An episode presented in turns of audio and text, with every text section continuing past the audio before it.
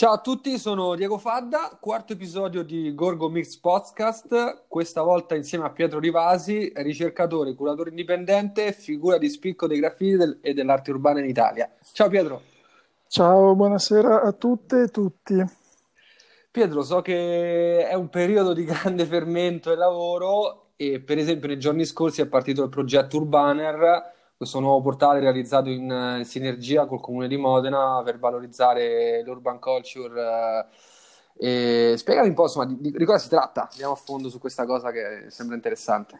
Sì, eh, dunque è un po' complicato da, da raccontare. In realtà, appunto, è un progetto che parte abbastanza da lontano e quello che mh, con eh, il- l'amico ricercatore universitario Pierpaolo Ascari avevamo in realtà eh, proposto, poi il tutto era partito ancora prima da un incontro con Claudio Musso e Fabiola Naldi e l'allora assessore regionale alla cultura eh, Mezzetti, l'idea di fare un centro studi eh, sulle, sulle controculture. Poi la cosa è un po', è un po' maturata, poi in realtà si è, si è fermato tutto finché eh, un- ormai un anno e mezzo, quasi due anni fa, e qua a Modena con l'ex assessore che adesso non mi viene in mente come si chiamava, eh, Cavazza.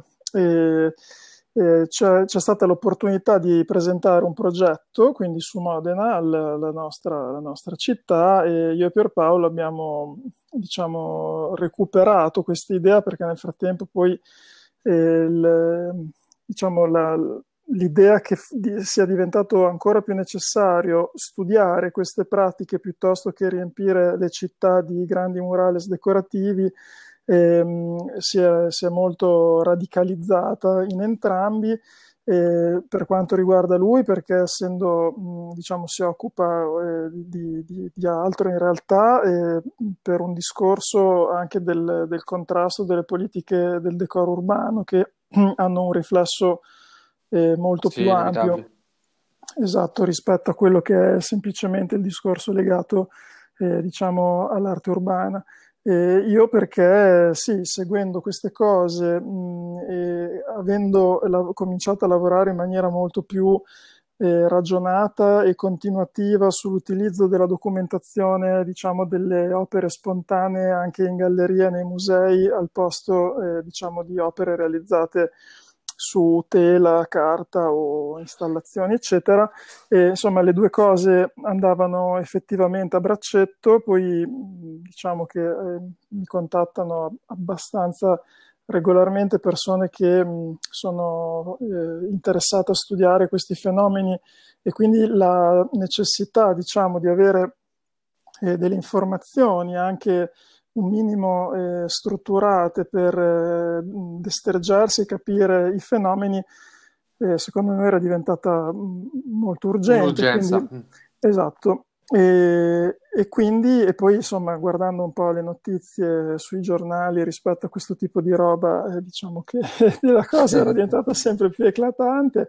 E quindi niente, abbiamo presentato un, un progetto, sembrava inizialmente che potesse vedere la luce esattamente quello che avevamo in mente, in realtà poi dopo la cosa si è ridimensionata per eh, tutta una serie di, di motivazioni e siamo arrivati a eh, interloquire con l'Istituto per i beni culturali per la realizzazione di mh, un convegno che si è poi svolto lo scorso venerdì e che adesso è, è È disponibile online, anche sì. online.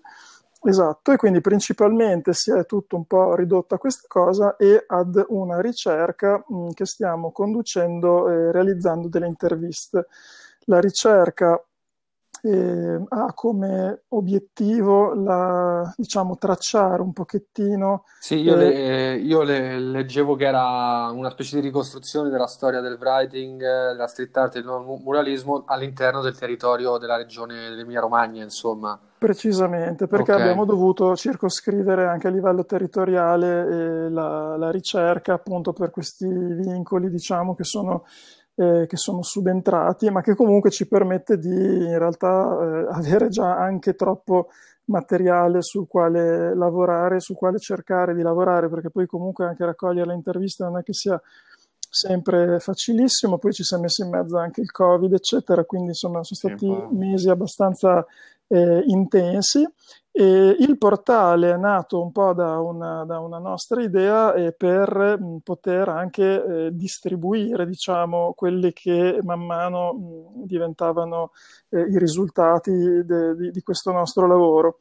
E quindi abbiamo, abbiamo programmato, diciamo, progettato questo sito insieme a, a, Elia Mazzotti che ci ha aiutato in maniera assolutamente determinante anche non solo a livello diciamo informatico eh, ma eh, appunto in modo molto più trasversale anche insomma sui contenuti eh, eccetera anche perché anche lui è un, un grande appassionato di, di queste cose e dentro il portale c'è anche una mappatura a tappeto. Esatto, sì, vedevo. Allora, tanto il portale è urbaner.it, così chi, chi ci ascolta va, a farsi un giro. esatto. E, e, vedo appunto che all'interno avete tutta una serie di sezioni, la, la parte diciamo legata alle news e quella diciamo le, più ciccia diciamo legata alla, alla, ricerca che è suddivisa in, in interviste appunto che mi dicevi e nella mappa. Sì, ehm, dunque la, la mappatura è una cosa che ormai eh, hanno già fatto in 80.000, la facciamo anche noi per Icone nel 2013 e quindi qual è, qual è la differenza, credo, abbastanza sostanziale? Che oltre a riportare i muri realizzati in tutti i tanti festival che comunque ormai la nostra regione ospita da tanti anni, stiamo cercando di annotare anche tutti quei luoghi di importanza storico-culturale legati al, alla cultura dal basso, diciamo, sì. che hanno costituito eh, l'humus sul quale poi questa, questa roba si è effettivamente, ha effettivamente germogliato negli anni. Quindi stiamo annotando tutti gli squat, per esempio, insomma, i cosiddetti centri sociali eh, tipo il livello 57 o il, eh, l'isola nel cantiere che non, non, esistono neanche più, quelli che sono tuttora invece attivi, stiamo cercando di eh, annotare tutti i negozi che magari vendevano spray a metà degli anni 90 che sono stati rilevanti, gli skate park. Eh, che spesso diventano luoghi di aggregazione anche per chi poi comincia a dipingere. Eh, insomma, stiamo cercando di dargli appunto un taglio molto più eh, trasversale e oltre a questo stiamo cercando anche attraverso le interviste di eh, segnalare quelli che sono stati i muri o, o, le, o, i pezzi realizzati senza autorizzazione che però magari hanno avuto un'importanza rilevante. Ad esempio è segnalato come un luogo di grande interesse il lungolinea di Bologna dove eh, storicamente sono stati dipinti dei pezzi che soprattutto in un certo periodo storico sono stati quelli che hanno veramente eh, dato il, lo stimolo a tante persone per cominciare a, a, dipingere. Quindi questa è un po' diciamo la particolarità se vogliamo. E la mappatura è assolutamente in progress e speriamo che col tempo eh, qualcuno decida di aiutarci un po', anche segnalandoci errori che sicuramente abbiamo fatto o le fotografie brutte che abbiamo caricato perché abbiamo cercato di farla già più, la più completa possibile con le cose che siamo riusciti a raccogliere, però sicuramente per fare un lavoro effettivamente interessante mh, servirà a cercare di estendere la, la partecipazione, ecco, mettiamola così. E, e, questo discorso si collega, scusa se vado avanti veramente. Vai, vai, vai, tanto è super interessante. A ruota anzi, libera eh. e si collega a un altro tipo di eh, mappatura, tra virgolette, molto molto meno eh, a, a, tappeto, a strascico, diciamo, eh, che è quella che è stata possibile grazie alla, all'apertura dell'Istituto dei Beni Culturali ehm, ad, ad, ospitare una galleria mh, relativa all'arte urbana. Eh, cosa significa? Significa che sostanzialmente eh, l'Istituto appunto per i Beni Culturali, che è un'istituzione molto prestigiosa, diciamo, e molto istituzionale eh, che si occupa di, di, arte, ha deciso di eh, riconoscere nell'arte urbana un qualcosa di valore storico-culturale e, e artistico eh, che si prende anche la responsabilità di affermare eh, che, che, questo è, insomma.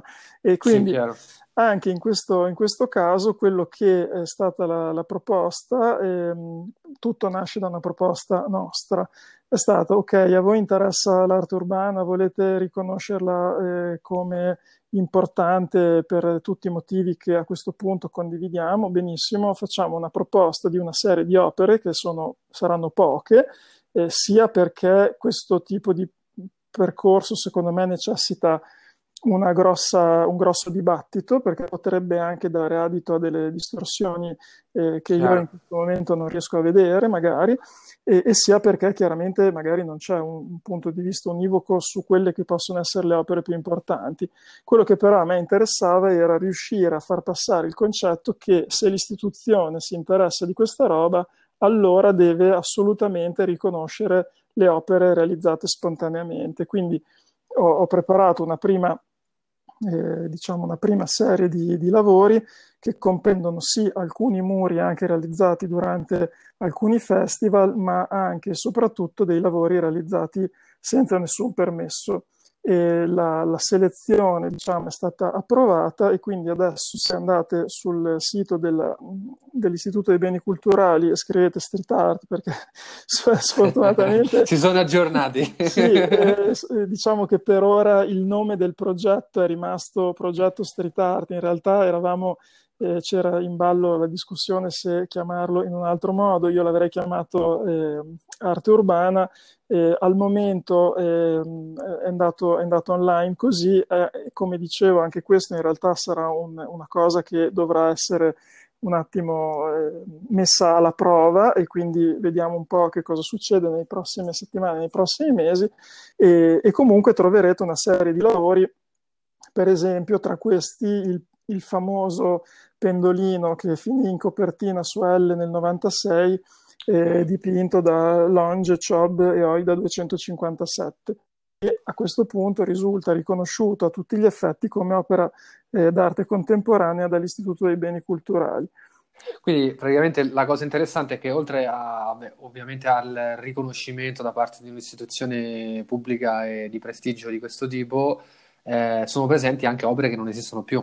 E oltre a essere eh, eh, pezzi illegali, insomma, che mi dicevi, oltre... Sì, sì, esattamente. Eh, Questo è super interessante. Ha, una, una, doppia, una, doppia, funzione. La prima è eh, dichiarare che eh, in questo tipo di arte eh, le opere non è detto che esistano ancora, eh, perché molto spesso i writer eh, si scambiano foto di pezzi che non esistono più per far vedere che cosa hanno fatto e queste foto sono, fanno da testimonianza a un qualcosa, eh, anche se questo qualcosa ormai eh, non c'è più e fanno fede, diciamo.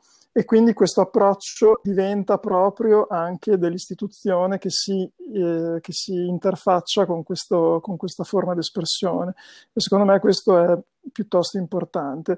E, ehm, e, poi l'altra, co- l'altra, cosa è che appunto non si fa più distinzione eh, tra eh, cosa è stato fatto con un permesso e che cosa senza, c'è un riconoscimento di un valore anche in qualcosa che il permesso non ce l'aveva, che secondo me a livello così politico è un qualcosa che la, la nostra terra diciamo ha, un ha, un po', dimenticato ma che una volta era molto più accettato cioè tutte le conquiste sono, state, sono passate attraverso delle, delle, cose un po' di rottura quindi non dovrebbe esserci nessuno scandalo.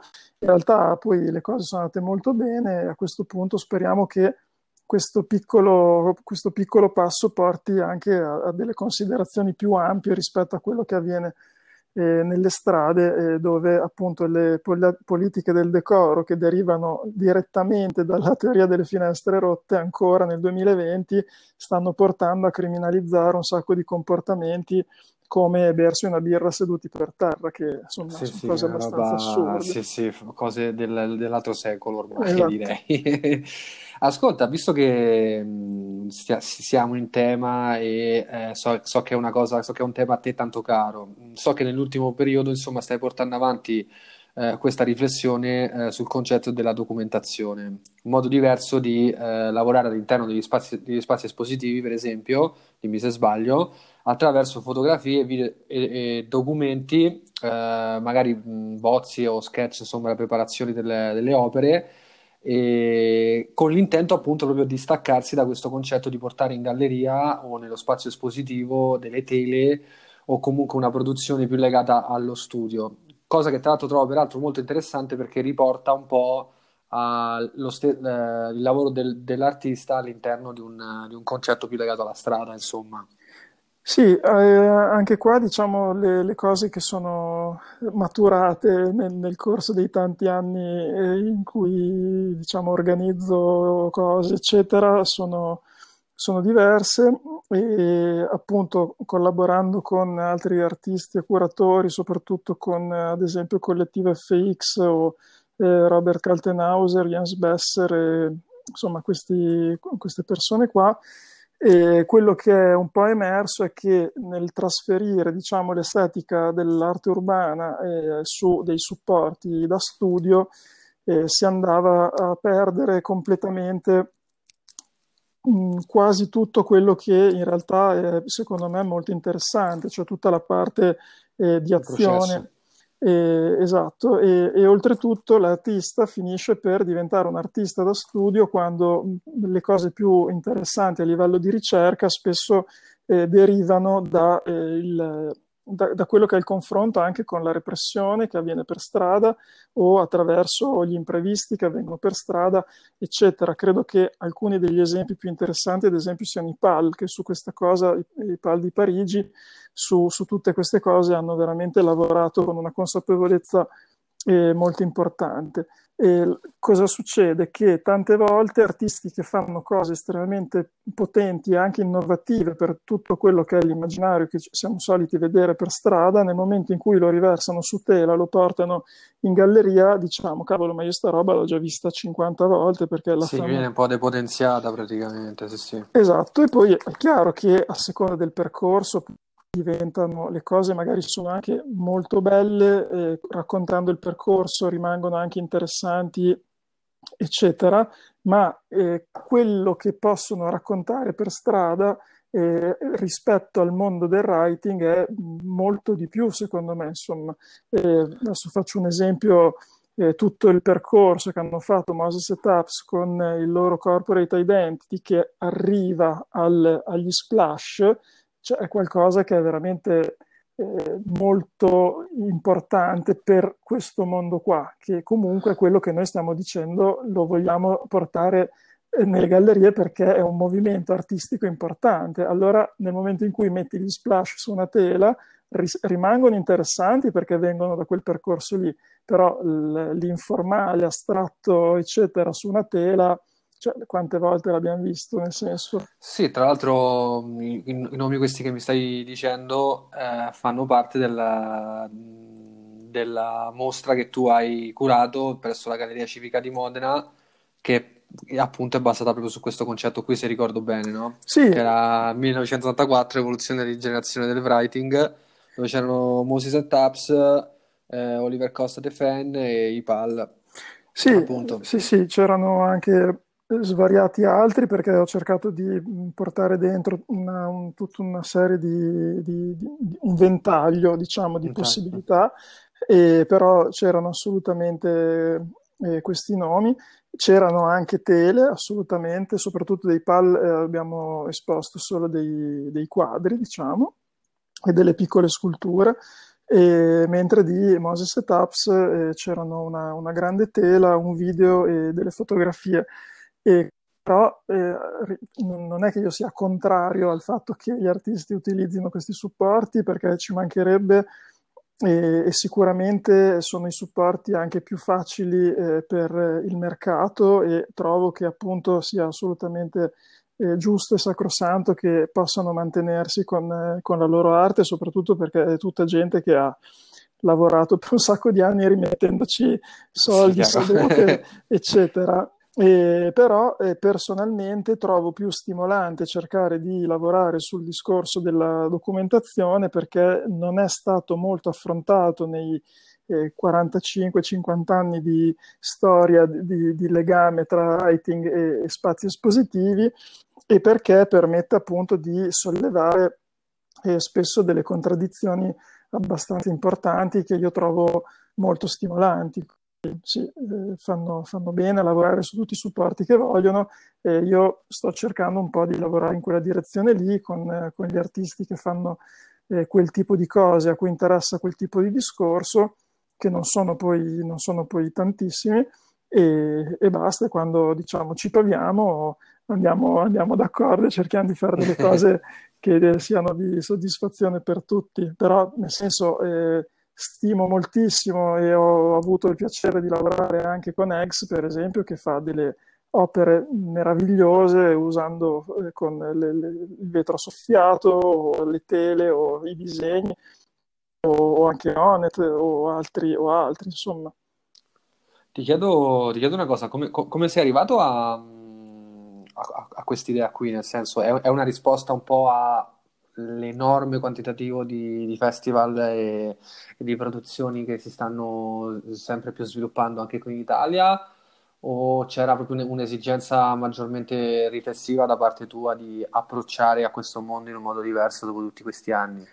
Ma credo che sia stato un po' un mix. Allora, ehm, la prima mostra di foto che ho, che ho, organizzato, piccolina, è stata nel 2007 e voleva semplicemente far vedere un po' a tutte le persone che si dicono interessate alla cosiddetta street art che cosa in realtà ci sia dietro al mondo del, del writing. Ed era quasi una mostra di eh, quasi reportage, diciamo, anzi addirittura, no, aspetta, ancora nel 2004 facciamo una mostra di de, delle foto di Faxo prima che eh, pubblicasse ah, Metal e, e quindi anche di eh, aspetta dell'altro che adesso non mi viene in mente come si chiama mi viene in mente dopo. Quindi le foto ah poi nel 2005 facciamo una mostra di foto di um, Richard Schwartz che è un writer molto molto eh, conosciuto e stimato di, di Berlino un grande innovatore diciamo. E, e quindi ho cominciato un po' a lavorare col discorso fotografico, dispositivo, eccetera, eh, come curatore sempre, mh, mm, già un po' di anni fa, ma era più mm, una cosa dovuta, cioè, eh, non so, non, non, non ancora, eh, su quella quale non avevo ancora riflettuto eh, un granché. E la svolta, tra virgolette, è arrivata successivamente, appunto, conoscendo eh, Robert Kaltenhauser e, e, riguardando, credo per la ottocentesima volta, Art in Consequence, dove c'è questa sequenza nella quale c'è un walk-car eh, astratto che arriva in stazione, ci sono le persone sulla banchina che lo guardano e poi c'è, questo fe- eh, c'è un fermo immagine, un zoom all'indietro dove la, la scena passa all'interno di, una, di, uno spazio al chiuso dove questo frame con il walk-car e la gente che lo guarda diventa un, una, una foto incorniciata con altre persone che la guardano. E lì poi, appunto, avendo la possibilità di, di parlare discutere un po' di più con, con persone come appunto Collettive FX, eh, eccetera, è emersa la eh, consapevolezza forse che eh, il movimento, diciamo, del writing, della street art ha veramente tante cose in comune eh, con eh, la land art, con eh, la, l'arte performativa, dove le opere in realtà non possono essere vendute, non, non possono avere un mercato, ma potrebbe avere un mercato la loro documentazione. Quindi, mh, insomma, ragionando un po' su, su, tutte queste cose, vedendo poi gente come appunto Moses Taps e i KCBR che hanno fatto questo video clamoroso dove i, i, pezzi vengono pensati in funzione della documentazione che ne viene fatta. E alcuni altri, e, insomma, eh, ho, ho, visto che la cosa poteva effettivamente avere senso, avere, avere senso.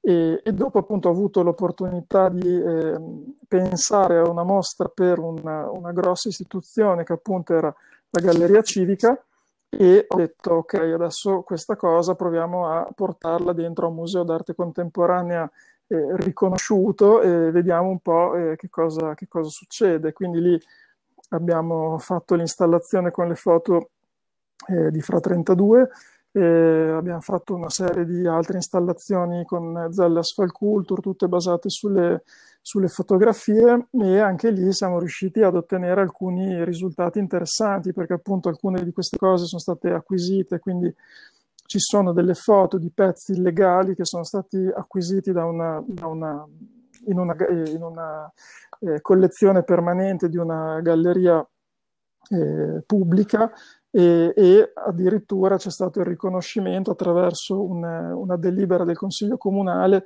del riconoscimento di un pezzo realizzato su una fabbrica abbandonata che per carità non è come dire un, un wall train sulla, sulla, metro di Helsinki, ma comunque il concetto è che mh, si è eh, riusciti a, a, creare una situazione per cui un pezzo contemporaneo, quindi non di vent'anni fa, viene riconosciuto a tutti gli effetti come opera d'arte e la sua documentazione acquisita e, e finisce la documentazione nella collezione permanente, mentre il pezzo continua a fare la sua vita per strada pur con un riconoscimento ufficiale dello status di opera d'arte contemporanea. Quindi siamo riusciti a mettere insieme un po' di, un po di cose che secondo me eh, sono utili per portare il dibattito mm, un po' oltre appunto al discorso di street art uguale murales dei festival piuttosto che writing uguale vandalismo eh, che sono le due cose alle quali normalmente siamo più abituati. Ok, ok, ti dico tra l'altro è, questo è un periodo un po' particolare nel senso che mh, vuoi che si è fermato un po' tutto, c'è stato anche modo insomma di, di, di, riflettere e una delle cose a cui stavo pensando è proprio il concetto anche di festival in sé che mi sembra un po' eh, cioè un po' morto insomma in questo periodo qui, no? Mi chiedo se, se possa ancora coesistere un'idea di un evento organizzato con eh, un approccio puro, no? Come poteva essere magari agli inizi, eh, magari quello come era stato un po' i, Icone insomma all'epoca e, e anche Icone 5.9 insomma che venne fuori come eh, esperienza legata al discorso dei terremoti. Tra l'altro, se mi vuoi parlare anche di queste cose qui, che è super interessante, anche se sono passati un po' di anni, perché parliamo del 2002 il primo icone, e 2013 icone 5.9. Sì, eh, allora no, io credo che assolutamente la possibilità di eh, trovarsi insieme, dipingere eh, per divertirsi e, e, avere, e poterlo fare in, in tranquillità sia tuttora un qualcosa di assolutamente possibile e positivo. E il, il, problema è che ormai la mentalità è diventata quella per la quale eh, le amministrazioni non vedono l'ora di eh, regalare dei muri a gente che eh, li dipingerà perché questo crea un, un giro eh, di comunicazione, di, eh, di promozione territoriale gli costa meno farli dipingere da qualcuno anche di bravissimo e di talentuosissimo piuttosto che farli imbiancare. Insomma, ci sono, si sono create tutta una serie di circostanze per cui eh, quel tipo di, eh, diciamo, di spontaneità che magari c'era dieci anni fa, adesso per forza di cose eh, viene un po' a mancare. Trovare anche dei, dei, dei delle persone capaci che abbiano abbastanza esperienza per fare delle cose belle interessanti che si muovono gratis non, non, non, c'è più, ma bene, cioè nel senso lo trovo anche giusto, nel senso che nel momento in cui questa cosa diventa un lavoro è giusto che il lavoro venga pagato e possibilmente venga pagato anche bene. E, l, niente, un po' di anni fa la cosa non era così. Eh, negli ultimi tempi di Cone in realtà le cose stavano assolutamente già andando, erano già eh, a livello in cui sono adesso, forse un pochino meno, ma comunque lo erano già.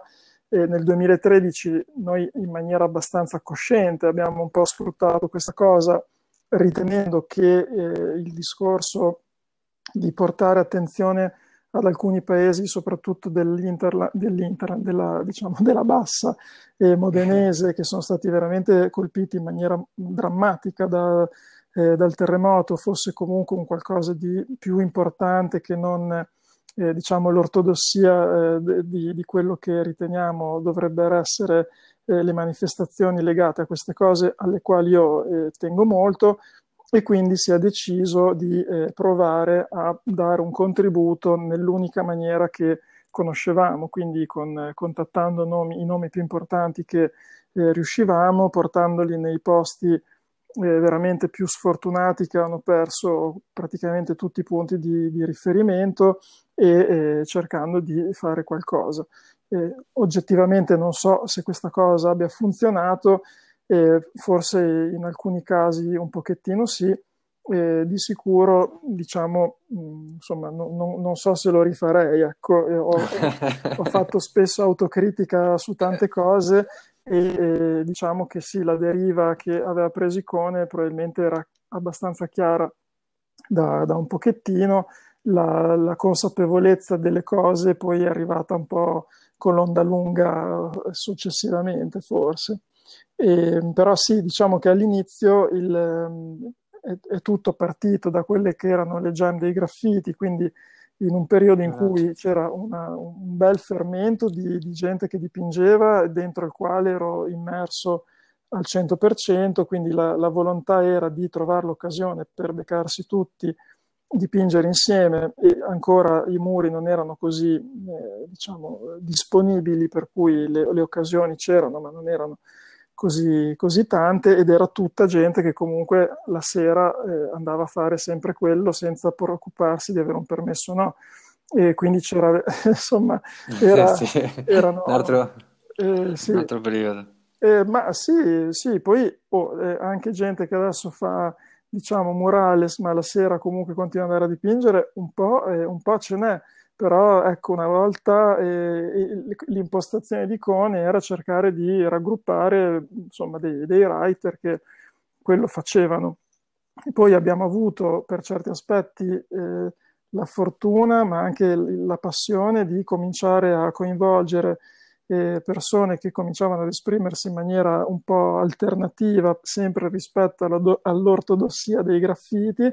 Quindi, pur eh, invitando Anet, che per me è il, uno dei train bomber più influenti della storia dei graffiti, e quindi io lo conoscevo e lo seguivo per quello, ma mi piacevano molto anche le cose che faceva, eh, tra virgolette, da, da, street artist, e Stack, che è uno che è stato molto meno attivo a livello diciamo, di, di, di, di pitture eh, spontanee, ma comunque eh, con una consapevolezza importante del suo percorso. E da lì poi abbiamo cominciato a ospitare eh, spesso Blue, Erika il cane, perché comunque stando a Bologna giravano con amici, amici di amici, e quindi da lì in poi c'è stata una contaminazione molto forte che è diventata eh, abbastanza preponderante per certi aspetti, però le murate dei writer le abbiamo sempre fatte, sono sempre state veramente molto legate le cose. E, e, niente, poi diciamo che sì, a un certo punto la cosa ha preso un po' una deriva troppo, troppo diversa e oggettivamente c'erano talmente tante altre occasioni dappertutto per fare esattamente le stesse cose che non aveva più senso che eh, anche Continuare. qui sì, ci, ci sbattessimo come dei matti per fare quelle cose lì e quindi dopo mi sono dedicato più a, ad, altre, ad, altri aspetti. Ecco.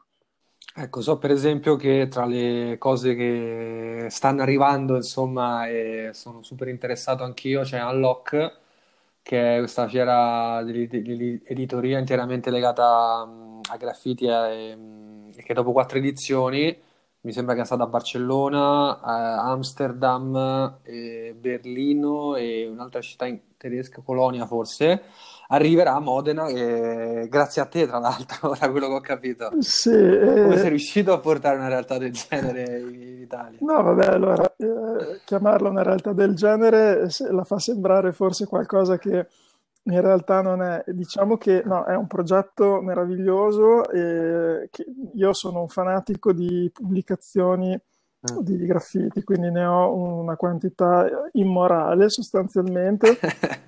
e, e, quindi quando ho visto che Javier Barca, che è un ricercatore di Madrid, che è stato uno dei primi writer eh, di Madrid, andare in Interrail, insomma è uno con una, con un background super solido, e che fa appunto il ricercatore di, questo campo, diciamo, che eh, sentirlo parlare comunque è veramente eh, illuminante, quindi sicuramente tra le influenze che mi hanno permesso un po' di eh, capire alcune cose ci metto anche lui.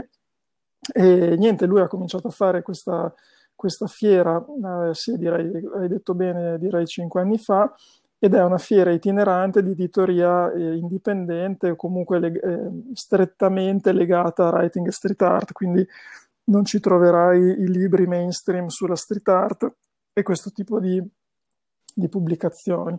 E, ehm, io sono andato a Hern, che forse è quella città tedesca che dicevi che forse era in Polonia, perché non è una delle capitali o delle città più famose, è un paese, diciamo, una, una cittadina eh, ex, eh, diciamo, di, di operai del, dell'estrazione del, del carbone. Okay. E, e, quindi niente, sono andato là ormai due anni fa e me ne sono assolutamente innamorato perché comunque la, il livello degli espositori era clamoroso, quindi non so, ho conosciuto i ragazzi di Izerot che sono, sono, hanno una distribuzione fighissima, hanno delle, dei, dei titoli eccezionali, sono due ragazzi super appassionati che studiano sta roba, la fotografano e hanno una conoscenza enciclopedica, e, eccetera. Appunto c'era Jens Besser, c'era Robert Kaltenhauser, e, insomma tutta un'altra serie di persone con le quali è stato veramente molto piacevole eh, eh, discutere. Ben Brohansky, che non so se conosci, che ha anche lui una piccola casa editrice clamorosa, i ragazzi olandesi, eh, insomma c'era veramente gente super interessante. Ognuno faceva la presentazione delle sue, delle sue pubblicazioni e, ehm, e, quindi ho detto, cavolo, questa cosa sarebbe veramente bello poterla portare a Modena, dove da anni collaboro con la Biblioteca d'Arte, che ha una collezione di libri sul writing veramente interessante, devo dire. E... Sì, tra l'altro questa cosa qui è una cosa incredibile, cioè tu sono 15 anni che collabori con la Biblioteca Comunale d'Arte Poletti che credo che in Italia sia quella più fornita in assoluto sul tema e come, cioè, infatti ti volevo chiedere, tra le cose che ti volevo chiedere era anche come era nata questa collaborazione, insomma, Beh, poi mi dirai, ecco.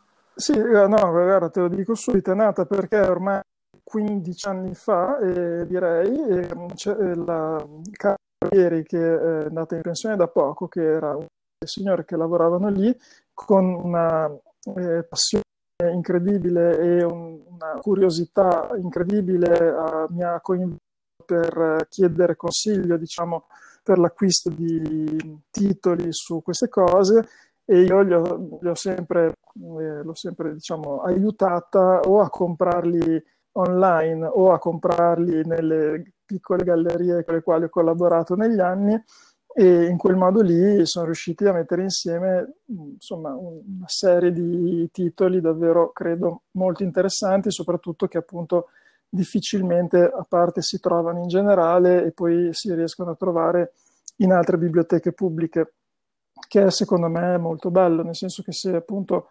un, un ricercatore, un ragazzino qualsiasi vuole studiare un po' il fenomeno, eh, riesce a trovare delle cose effettivamente anche un po' particolari eh, che magari gli danno un punto di vista diverso da quello che è quello più mainstream, mettiamola così.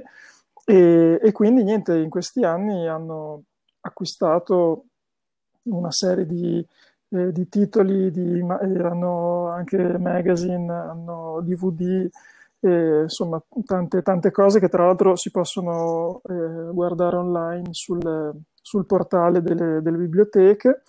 E, e quindi niente, anche grazie a questa collaborazione ho detto sarebbe molto interessante portare questa cosa a Modena sempre nell'ottica di continuare a lavorare sul discorso writing e street art, ma dal punto di vista più eh, culturale che è anche molto politico, credo, mh, mm, piuttosto che sul discorso appunto eh, semplic- semplicemente tra virgolette mh, mm, decorativo sul quale appunto lavorano già in tanti e quindi tanto insomma si, si, può anche lasciarlo fare a loro volendo e io posso tentare di fare cose tra, un, po', un, po', diverse.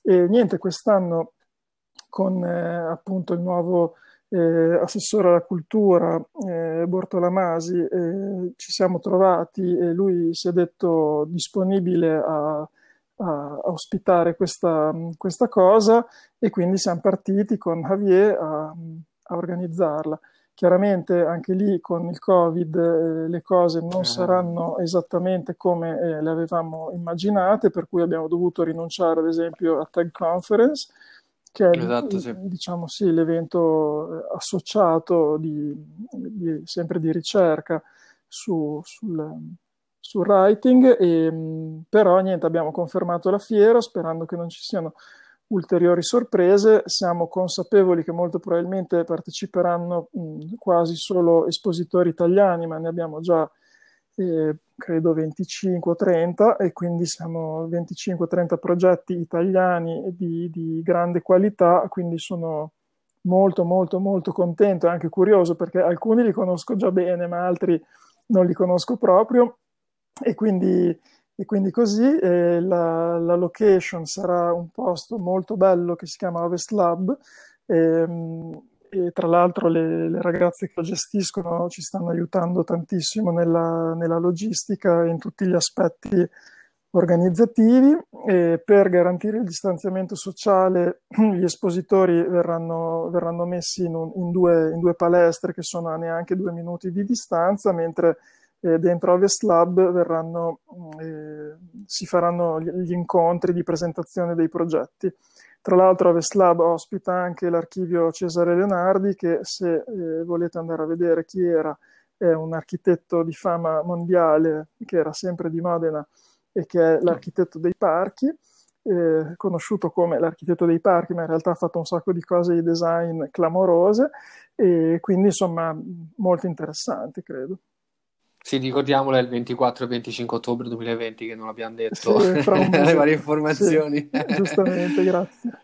E, allora, beh, io vorrei parlare anche di un po' eh, tutta una serie di progetti a cui hai partecipato nel corso degli anni. So che dal 2009 fino al 2012 hai curato le esposizioni dello spazio a Via per- Perbia, sì. mentre invece dal 2012 sei socio della eh, Galleria di 406 e poi subito dopo ti chiedo di Bridge of, of Graffiti, che è stato un evento insomma importante sì. che, di cui volevo appunto chiederti.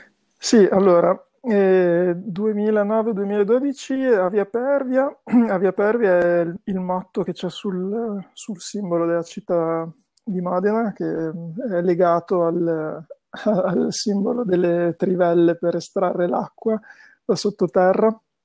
E ah. niente, è stato eh, lì ho partecipato a un, a un, bando per l'apertura di attività in una zona cosiddetta degradata della città, che è quella vicino, vicino alla stazione, e con alcuni amici l'idea era di fare una specie di eh, spazio di lavoro condiviso dove anche organizzare eh, delle mostre. E, va bene, il posto ha avuto una genesi un po', un po' particolare perché comunque sia dal punto di vista burocratico c'erano alcune, alcune cose non esattamente chiare al sottoscritto, comunque siamo riusciti a tenerlo aperto eh, tre anni con Francesco Bevini che è poi uno dei ragazzi che ha sempre organizzato con me eh, icone, poi c'è stato un po' di via vai di persone che hanno un po' abitato il, il resto dello spazio. Abbiamo organizzato non so esattamente quante mostre, il, credo l'80% con artisti che vengono dal mondo del writing. Una delle mie preferite fu quella con Sauli Sirvio, che è un, un ragazzo finlandese che all'epoca eh, esponeva fotografie per me mh, meravigliose. Abbiamo ospitato Herbert Baglione dal Brasile, eh, Imos. Eh, Emiliano Properzi, il, una casa editrice di, di, Bologna che si chiamava Schiaff Edizioni.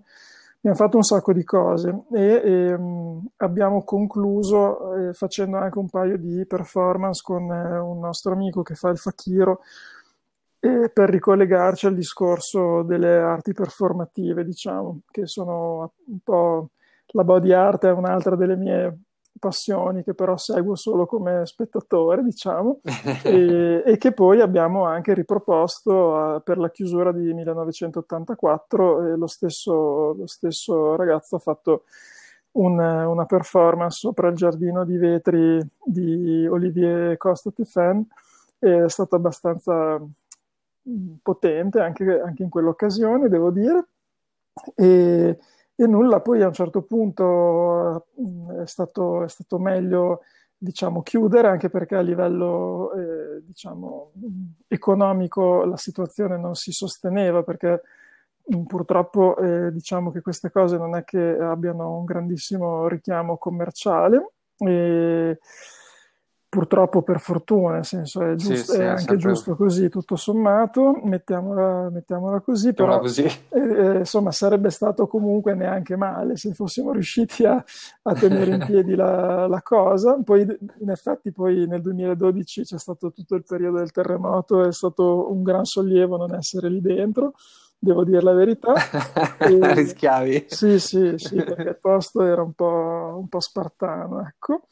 E, e, nulla, dopo mh, mi è stato proposto di entrare in società con D406, che era una galleria che ha aperto nel 2002 e che si occupa principalmente di disegno, con una storia veramente importante, con artisti come Mattotti, La Giandelli, e, e, non so, Stefano Ricci e un sacco, di, okay. un sacco di altri e che dal 2008 aveva iniziato a lavorare anche con artisti che provenivano che provengono dal mondo del, diciamo, del writing e della street art e ad esempio ha fatto una, già un paio di mostre con Erika Alcane, con Dem e, e, quindi insomma, e poi con, eh, con, con il, il, socio principale, ovvero Andrea Lo Savio, ci conosciamo già dal 2003 perché comunque avevamo eh, chiesto di ospitare una mostra per icone nel 2003 con Onet, El Tono, Nuria, eh, oh. E, e sempre Olivier Costa Tefan.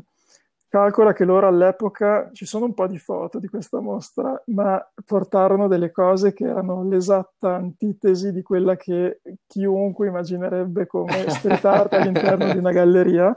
E devo dire che anche noi all'epoca rimanemmo abbastanza eh, di sasso, perché da una parte loro avevano già un'enorme consapevolezza del, di come portare il loro lavoro negli spazi eh, di galleria, e quindi scendendolo in maniera anche molto forte rispetto al lavoro che facciamo per strada. E dall'altra, chiaramente, questo a noi metteva in una situazione difficilissima perché comunque proporre a una galleria una cosa che ci immaginavamo in una maniera e che poi si trasformava in una cosa completamente diversa è assolutamente invendibile. E, insomma, non è stato semplicissimo. Eh, però anche lì a distanza di anni stato estremamente educativo, devo dire. E, mm, comunque, insomma, le foto faccio saltare fuori perché può essere anche interessante rivederle adesso con, eh, con un po' più di eh, esperienza. E quindi comunque, insomma, ci conoscevamo già da, da parecchi anni, poi lui seguiva sempre le, le, nostre robe perché comunque, insomma, riconosceva in, sia in Blue che in Erika Alcane appunto dei talenti eh, clamorosi dal punto di vista del segno e, e, del disegno, che è la sua passione principale, e quindi poi ci siamo ritrovati eh, a fare questo, questo, questa collaborazione. Eh, che poi in realtà è, è finita due o tre anni dopo, nel senso che dopo la società si è sciolta, io ho continuato per conto mio a fare le mie cose e lui sta continuando a organizzare le sue e siamo sempre in ottimi rapporti, però appunto ognuno ha, diciamo, ha preso la sua strada cercando di seguire gli artisti con i quali si trova maggiormente coinvolto. Anche, sì, no, più che altro dal punto di vista così eh, emotivo. E giustamente lui ha una passione per un certo tipo di cosa, io ce l'ho per un'altra e quindi eh, ognuno eh, segue segue, segue, gli artisti con i quali è in grado di mettere più energia, ecco, mettiamola così. Okay, entrambi continuiamo a farlo più per la passione che per altro. Ho capito, invece io poi a, a, arriviamo al discorso di, di Bridge of Graffiti, che è stato questo evento incredibile che si è tenuto durante la, la, la Biennale di Venezia a cui hai preso parte sia come ospite, diciamo, sia anche un po' come curatore. Se non ricordo male, avevi curato la parte del, del bookshop e anche quella delle, del, delle conference, se non ricordo male. Eh, nì, Sì, eh, Ni. no, allora, prima, prima di passare a quello, volevo solo ricordare praticamente l'unica mostra che ho curato completamente per D406, che è stata, eh, che, cioè, ancora quando ci penso mi vengono i brividi perché per me è stata eccezionale, è stata quella di Francesco Igori Deiana e 2501, una ah, bomba ricordo quella. Deve esserci atomica. anche su Gorgo quella, deve esserci anche su Eh, Gorgo può lì. essere, può essere. Di quella proprio sono fierissimo, quindi la, la- la voglio nominare. E sì, allora, Bridges of Graffiti è una... 2014, sì, sì, 2014, Esatto. eccola qua. Eh, Bridges of Graffiti è, una- è stata una mh, mostra evento organizzata da eh, Giorgio De Mitri di Modena, perché a Modena eh, dove- devi e dovete sapere, se non lo sapete, che appunto mh, vive eh, Giorgio De Mitri, che è una persona eh, che ha, eh, mh, diciamo che ha avuto un ruolo eh, importantissimo eh, per eh, lo sviluppo di queste robe, sia qui che a livello anche molto più ampio. Ha una agenzia di comunicazione che si chiama Sartoria, che ha dei clienti molto importanti e attraverso i quali è da tantissimi anni che lavora con artisti giganteschi come Futura 2000, come mh, eh, Delta, come Mod 2, eh, Phil Frost, Osgemeus, eh, gente insomma di questo calibro. Sì, che... Eh, esatto, e è eh, colui il quale ha organizzato De Fumo nel 2000 o 2001, non mi ricordo mai, che mh, è stato un, es- non un esperimento, ma insomma, eh, sono stati invitati eh, Delta, Futura e Mod 2 a dipingere un locale e hanno fatto una cosa che è rimasta nella storia. Nel 2011 ha eh, organizzato una mostra che si chiama Kindergarten, eh, sempre alla palazzina eh, della Galleria Civica, dove io ho fatto poi 1984, cinque anni Sì. dopo, eh, sempre con eh, questi, questi artisti. Insomma, è una persona di una rilevanza clamorosa e della quale pubblicheremo un'intervista su Urbaner presto, nel senso che è già stata fatta, ma eh, va sistemata e pubblicata. Quindi se vi interessa, poi lì ci saranno tante informazioni in più. E nel 2015 è riuscito a eh, organizzare questo, questa mostra evento eh, all'Arsenale, direi, se non ricordo male, di, di Venezia, in un capannone che è stato Sì, sostanzialmente ristrutturato apposta, con credo dei problemi logistici cla- importanti. Clamorosi, sì. Sì, clamorosi, perché ricordo che appunto, insomma, il fatto che si riuscisse ad aprire era quasi non, non così scontato, perché comunque Venezia è una città comunque delicatissima, con, eh, insomma, occorre avere veramente rapporti con tanti enti, è una cosa molto complessa. Ad ogni modo, eh, la mostra era curata da eh, Giorgio Mod2 e, se non ricordo male, eh, in collaborazione con, adesso non vorrei dire cose sbagliate, comunque c'è stato un aiuto anche da parte di Dimo, eh, Bean e, e, insomma anche qua personaggi di un livello Sì, sì, eh, ok. stratosferico e, e appunto si è proposta di portare una serie di artisti di eh, insomma clamorosi come mh, appunto Re- Reese, eh, sempre Futura, sempre Mod 2, Sì, Teach, Aaron, Dos Aaron, Green, Dos Todd Green, James, Delta, sì, sì, Esatto.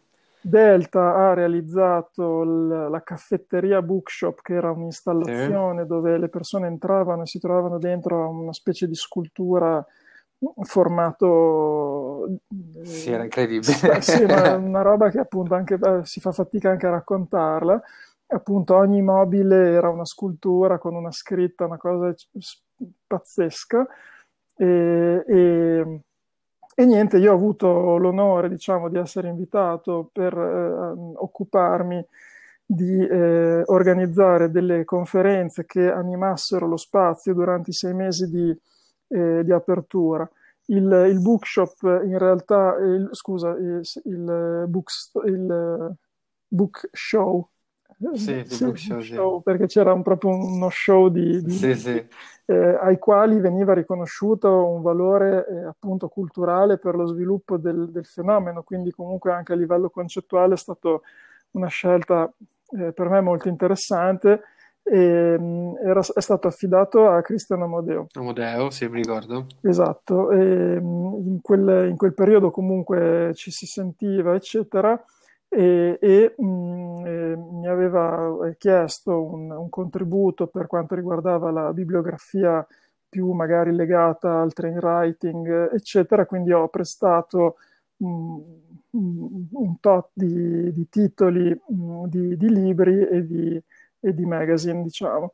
E, e, niente, poi quando c'è stata la fase di realizzazione del catalogo, mh, è stato lui in realtà eh, generoso e mi ha offerto la co-curatela del, del, del, del book show, eh, perché in realtà io non, non, probabilmente non, non, sarei figurato in quella, in quella veste, eh, mentre ho eh, organizzato tutti, tutte le conferenze che devo dire sono state per me eh, fondamentali perché mi hanno permesso di contattare, invitare, conoscere eh, una serie di persone, tra cui Giacomo Spazio, Vandalo, esatto.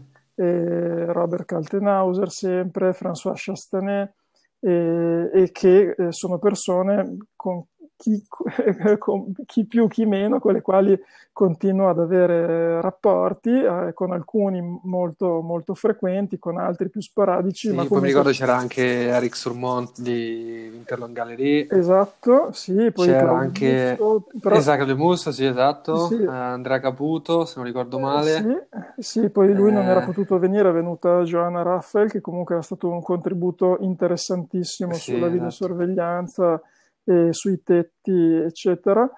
E, però sì, ehm, è stato soprattutto per alcune persone, perché magari alcune li conoscevo anche già e, e quindi è stato semplicemente un, un, invitare persone già con le quali ero in contatto. Con altri è stata proprio l'occasione per avere la scusa, diciamo, per instaurare un rapporto che dopo si è dimostrato ah, anche Harald Linz, che è un altro ricercatore super interessante che mi ha fatto conoscere il pezzo di cui mi sono innamorato di Moses e che ho anche comprato.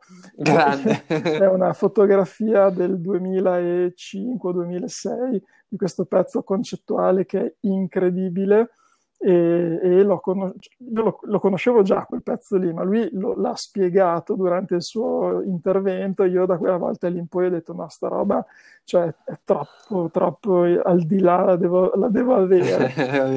sì, sì. E quindi no, è stata un'esperienza super importante. Poi ho avuto anche la, l'opportunità di poter seguire l'allestimento, quindi sono stato là una settimana anche con gli artisti e anche Aaron l'ho conosciuto di persona lì, poi abbiamo avuto modo di lavorare ancora insieme dopo, quindi insomma è una cosa di cui sono molto orgoglioso e, e, e grato anche. Ecco.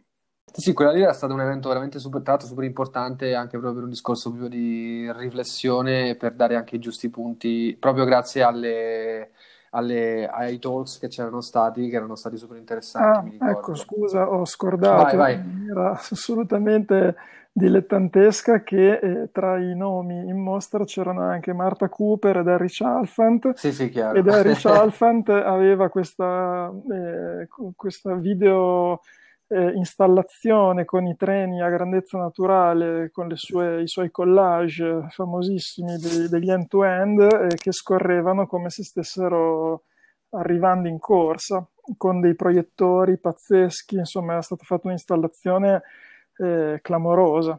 Quindi ah, c'erano sì. anche queste due, queste due, cose che mi stanno scordando. Ascolta, direi che a questo punto so, so per esempio che, che, c'è in cantiere una, tornando ai giorni nostri, che c'è in cantiere una mostra con, con Luca Zamok.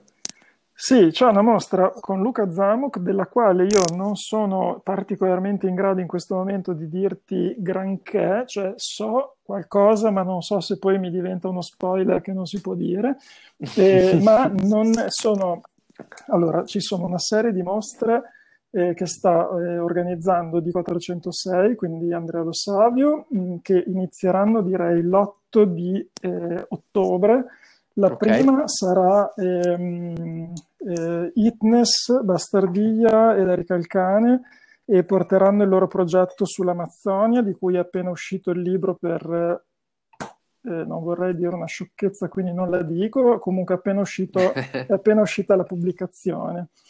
E il, lo spazio dovrebbe essere dove facciamo Icone 2003, quindi eh, l'ex MCM, ma il fatto che non abbiano ancora fatto uscire la comunicazione mi fa dire dovrebbe essere, ma mh, magari ci aggiorniamo.